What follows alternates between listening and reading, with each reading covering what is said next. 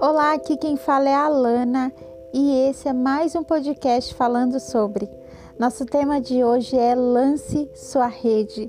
No livro de Lucas, capítulo 5, do versículos 1 ao 11, diz assim: Certo dia, Jesus estava perto do lago de Genezaré e uma multidão o comprimia de todos os lados para ouvir a palavra de Deus. Viu à beira do lago dois barcos deixados ali pelos pescadores que estavam lavando as suas redes. Entrou num dos barcos, o que pertencia a Simão, e pediu-lhe que o afastasse um pouco da praia. Então sentou-se e do barco ensinava ao povo. Tendo acabado de falar, disse a Simão: Vá para onde as águas são mais fundas, e a todos lancem as redes para a pesca. Simão respondeu: Mestre, esforçamo-nos a noite inteira e não pegamos nada, mas porque és tu quem está dizendo isto, vou lançar as redes. Quando o fizeram, pegaram tal quantidade de peixes que as redes começaram a rasgar-se. Então fizeram sinais aos seus companheiros no outro lado do barco para que viessem ajudá-los e eles vieram e encheram ambos os barcos, ao ponto de começarem a afundar. Quando Simão Pedro viu isso, prostrou-se aos pés de Jesus e disse: Afasta-te de mim, Senhor, porque sou um homem pecador. Pois ele e todos os seus companheiros estavam perplexos com a pesca que haviam feito, como também Tiago e João os filhos de Zebedeu, sócios de Simão. Jesus disse a Simão: Não tenha medo, de agora em diante você será pescador de homens. Eles então arrastaram seus barcos para a praia, deixaram tudo e o seguiram. Este capítulo nos conta algo que Pedro viveu com Jesus e quero trazer três pontos que o Senhor quer falar com você neste dia. O primeiro ponto é: não tenha medo. O medo nos paralisa, nos impossibilita de viver coisas grandiosas com Deus.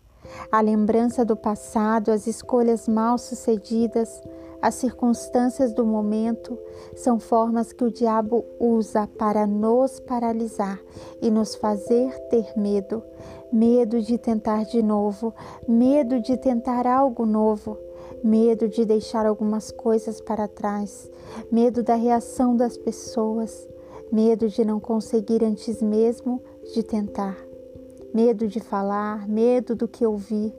Mas assim foi com Pedro. Ele teve medo de tentar de novo ir e jogar sua rede no mesmo lugar onde ele havia passado a noite inteira. Ele estava cansado, exausto. Então Jesus disse a Pedro: Volte e lance sua rede novamente. Parece difícil abrir mão de algo que estamos acostumados, mas saiba, mais difícil ainda é permanecer sofrendo e com medo. E o que ele, Jesus, está fazendo agora? Está dizendo: Ei, lance sua rede, não tenha medo, e então, somente então, você provará do milagre. Assim como foi com Pedro, somente quando ele lançou a rede, ele pôde provar o milagre. O segundo ponto é: não desista. Não se preocupe com o que vão pensar, porque não importa qual seja as suas decisões, nem todos irão concordar com você. Não se entregue ao desânimo e às circunstâncias, não os torne prioridade.